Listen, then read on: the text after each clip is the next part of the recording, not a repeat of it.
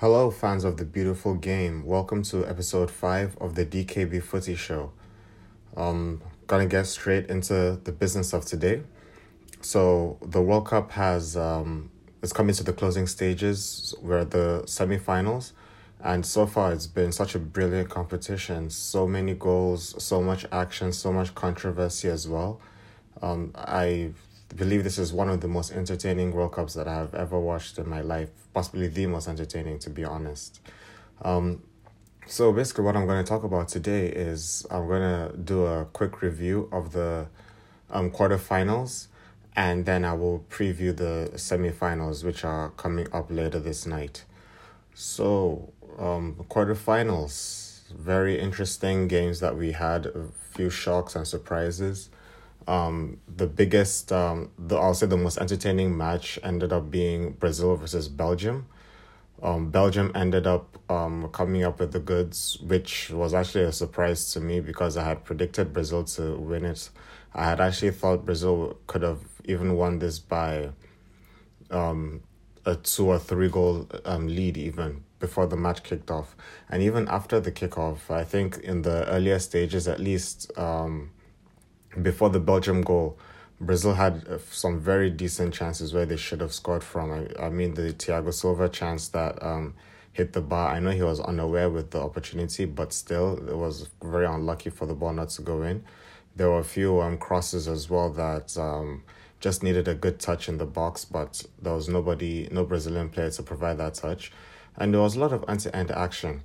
But then the um, opening goal for um, Belgium, which was the own goal by Fernandinho, was quite unfortunate, to be honest.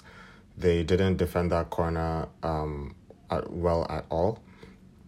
And as unfortunate it was for Fernandinho, I think that was just the um, beginning of worse things to even come as the game progressed. But yeah, they um, Belgium got the opening goal, and after that goal, they actually um, the game changed. The whole tempo of the match changed in their favor.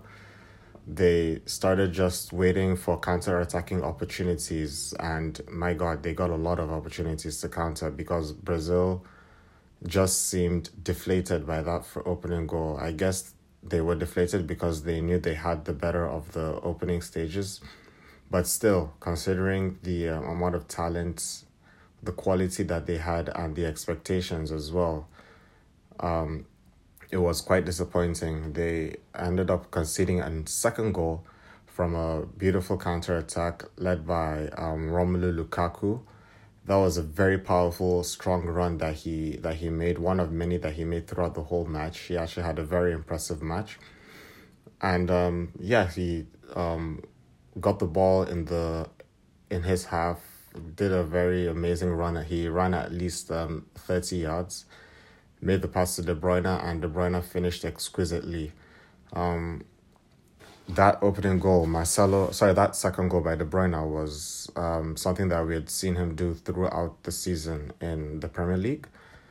Um, it was a good shot, but it must be said that Marcelo could have done a lot better in closing him down. I mean, you have De Bruyne on the ball. Why don't you close him down? Why do you keep backtracking, thinking that he's gonna pick a pass? This is one of the most lethal right footed players of the past season. So, yeah, that was a big mistake by Marcelo. As quality as he is going forward, we do know that he's capable of giving away chances at the back, and this did not do him any favors. Yeah, so the first half, um, after the second goal, I think Brazil stepped up a little bit. The second half, they really stepped up. They brought on Firmino and Douglas Costa, and those two changes really um, changed the game. It's they improved. They got that goal by Renato Augusto. I think that was his first touch in the second half. And from there, I thought, oh, like, yeah, I think Brazil is gonna equalize. That's what that was my thinking, and they could have gotten an equalizer. To be honest, the game could have gone either way, but at the end, Belgium um, held on and came out with the goods. Uh, some specific analysis of some players. I think Coutinho and Neymar did not have good games at all. Coutinho most especially, he just had such a one dimensional game. Every time he got the ball, he would just try to like cut onto his right foot and take a shot. and he all of his shots consistently kept on getting blocked by the Belgian wall. But he kept on doing it. It's like they really had no um, cohesive game plan. They just um, relied on their individual brilliance to get them out of the hole that they dug themselves in. Neymar, the same thing. He had some good movements. He dribbled um, past a lot of players. He put in some decent balls in the box. The most notable one was the one where Coutinho scuffed the shot, where if he had just put in a well placed shot, it would have gone in. But he as well, he was particularly, Neymar, that is, was particularly disappointing for me because with Ronaldo and Messi both out of the competition, I thought this was um, Neymar's time to shine. Thought this was the year where finally the um, Ballon d'Or duopoly of Ronaldo and Messi would finally be broken. Because if Brazil had managed to get to the final and win it, um, I think Neymar would have definitely played a huge part in that, and hence he would have put himself in a very good position to win the Ballon d'Or.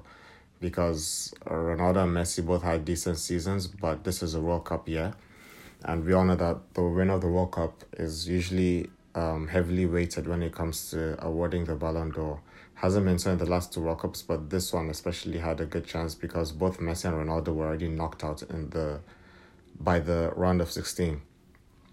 So yeah, Neymar, I think he missed a big chance there. He missed a big opportunity, and honestly, I'm quite disappointed. Um, I'm I like Brazil. I like the national team a lot they are the reason why I love watching football. Ever since the 1998 World Cup, they've just been so brilliant to watch. And uh, yeah, Neymar was just disappointing. I don't know why he um he had a pretty disappointing tournament in general. He was acting like he had already arrived. I don't know if it was the fact that he broke the world transfer record but ever since he moved to PSG, this he's just been walking around with this chip on his shoulder, which to be honest, I know he's a world class player. He's an excellent player, still possibly the third best player after Ronaldo and Messi, but still, he has not achieved anything as an individual to act like he's arrived, like he's the best, like everybody should worship the um, ground that he walks on and I hope this World Cup serves as a wake up call for him. He will, he's still young. He has um at least one more World Cup, possibly two. So yeah, but Brazil's out. Belgium goes through. A lot of credit goes to them. A lot of credit goes to Roberto Martinez. I think um the most important decision he made in this match was putting in Fellaini to allow Kevin De Bruyne to play in a more attacking role in the prior games, his um, him playing at the base of the midfield together with Witsel was really limiting his um, attacking potential, and that's why I think we didn't see the best of him until this match. This match um, was really good. He played well. I think the whole Belgian team played well as a unit, and congratulations to them. They're um, on to the semifinals. So the next um, quarterfinal match was um, Sweden versus England. Um, that one was uh, quite easy actually for England. It was a bit of a walkover. I expected a lot more from Sweden. I thought after watching how Colombia um, were definitely second best against England, but they still managed to get uh, that late equalizer in the last minute through the header.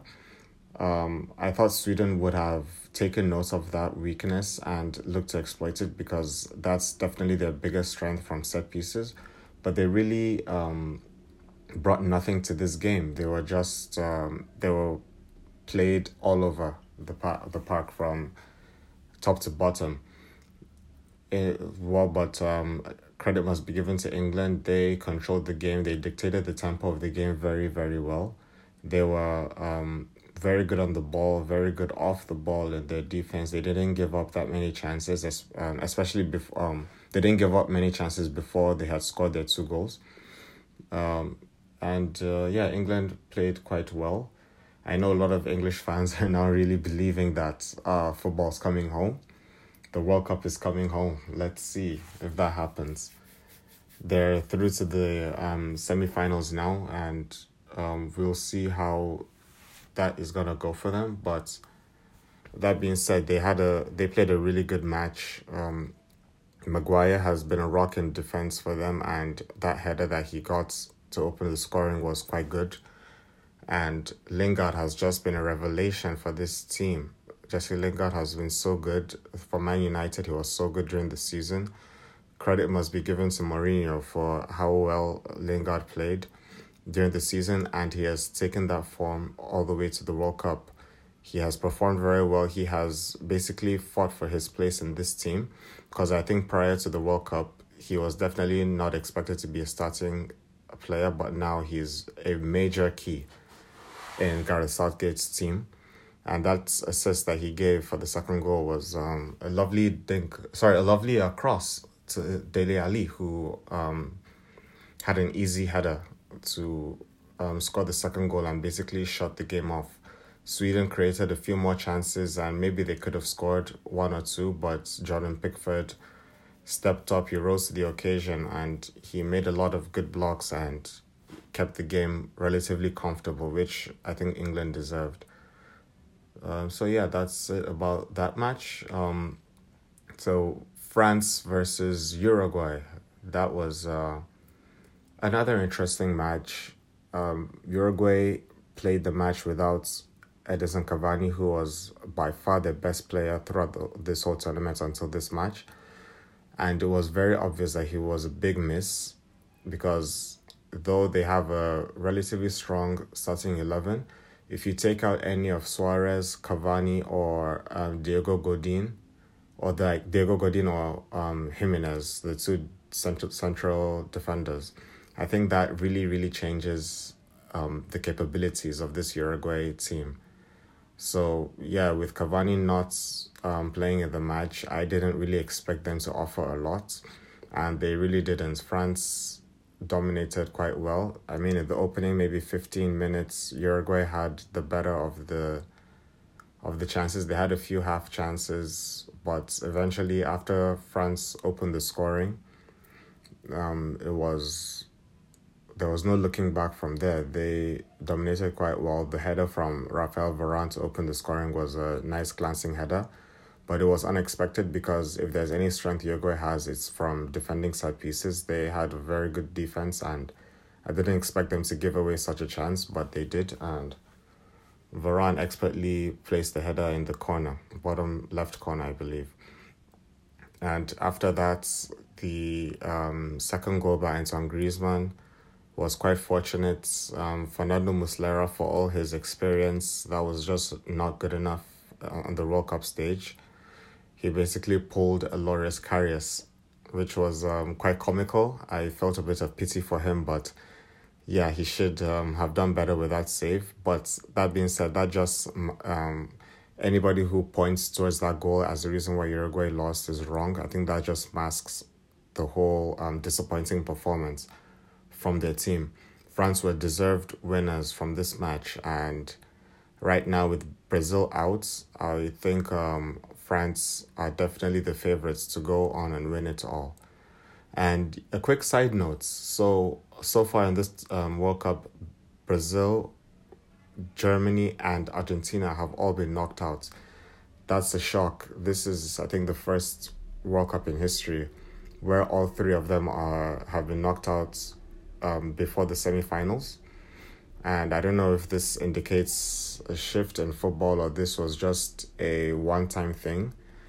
Well, that remains to be seen. Maybe in the next World Cup, maybe they will still step back up again. But yeah, it's a big shock. This just um, goes on to show how unpredictable football has become. Um, the quality of the game has definitely improved. The style has changed, and really anybody, nobody is safe anymore. Any team can lose to any team.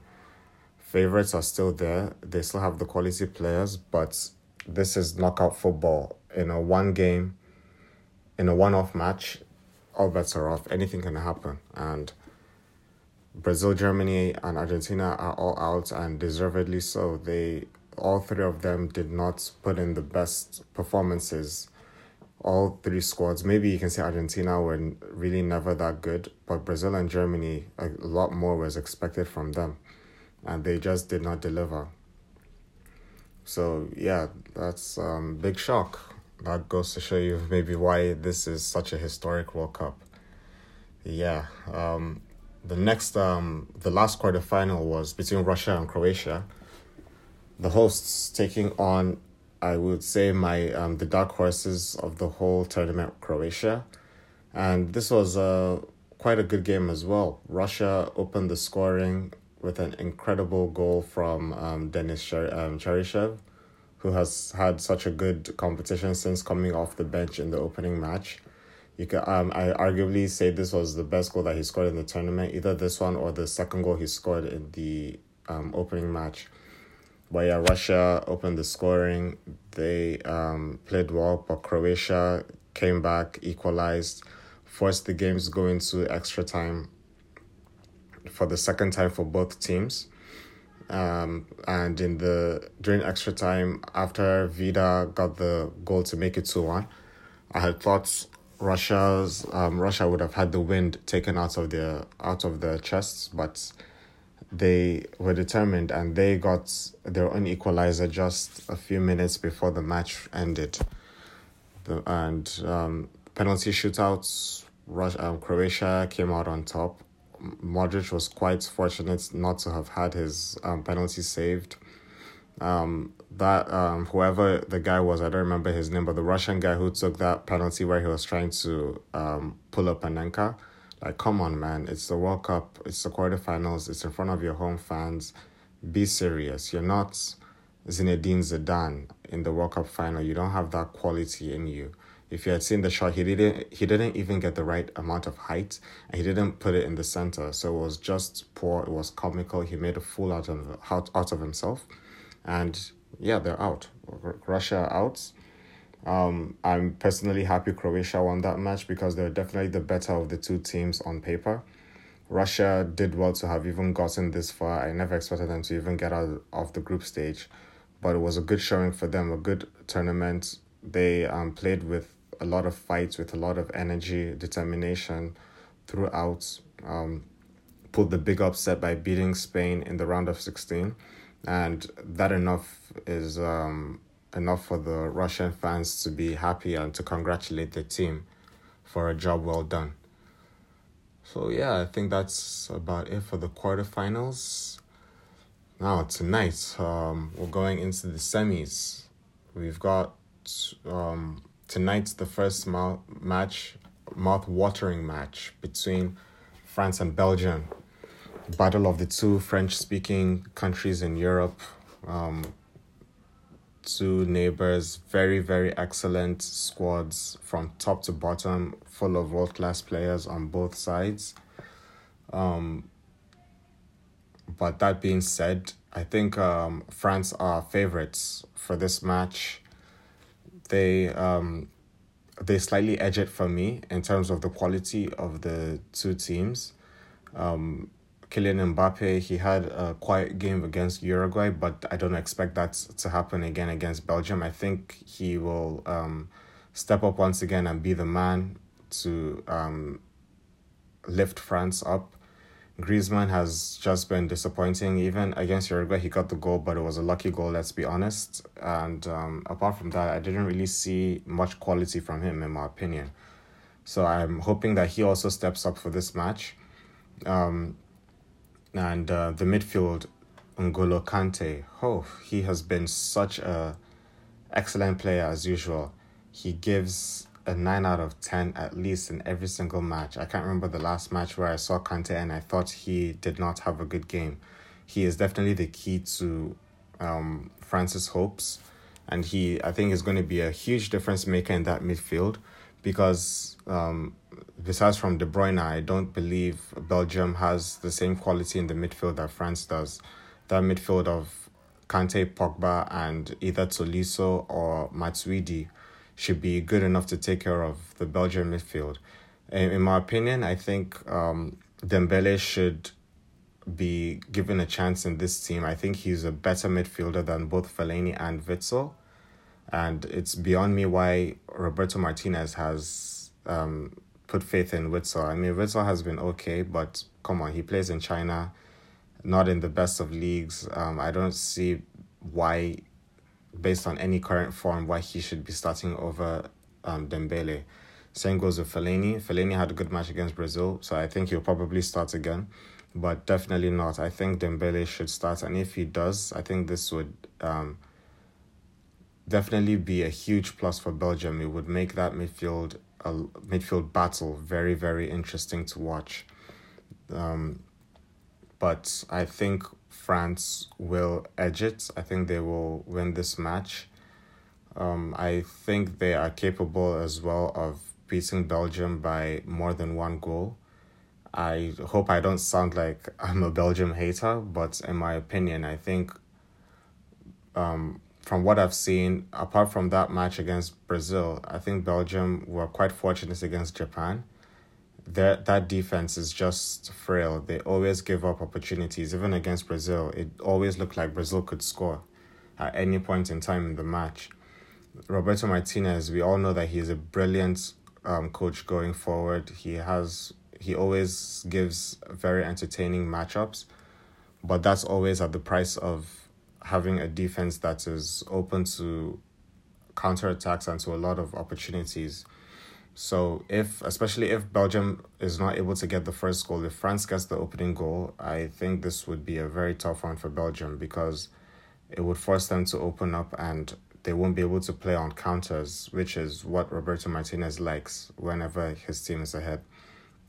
So this should be a very entertaining match. I'm looking forward to possibly the best match that we've seen so far in this World Cup. I know we've seen a lot of excellent football, but I, I that's what I think. I think this game can be better than the other ones that we've watched. Two teams full of attacking talent. Let's see how it goes.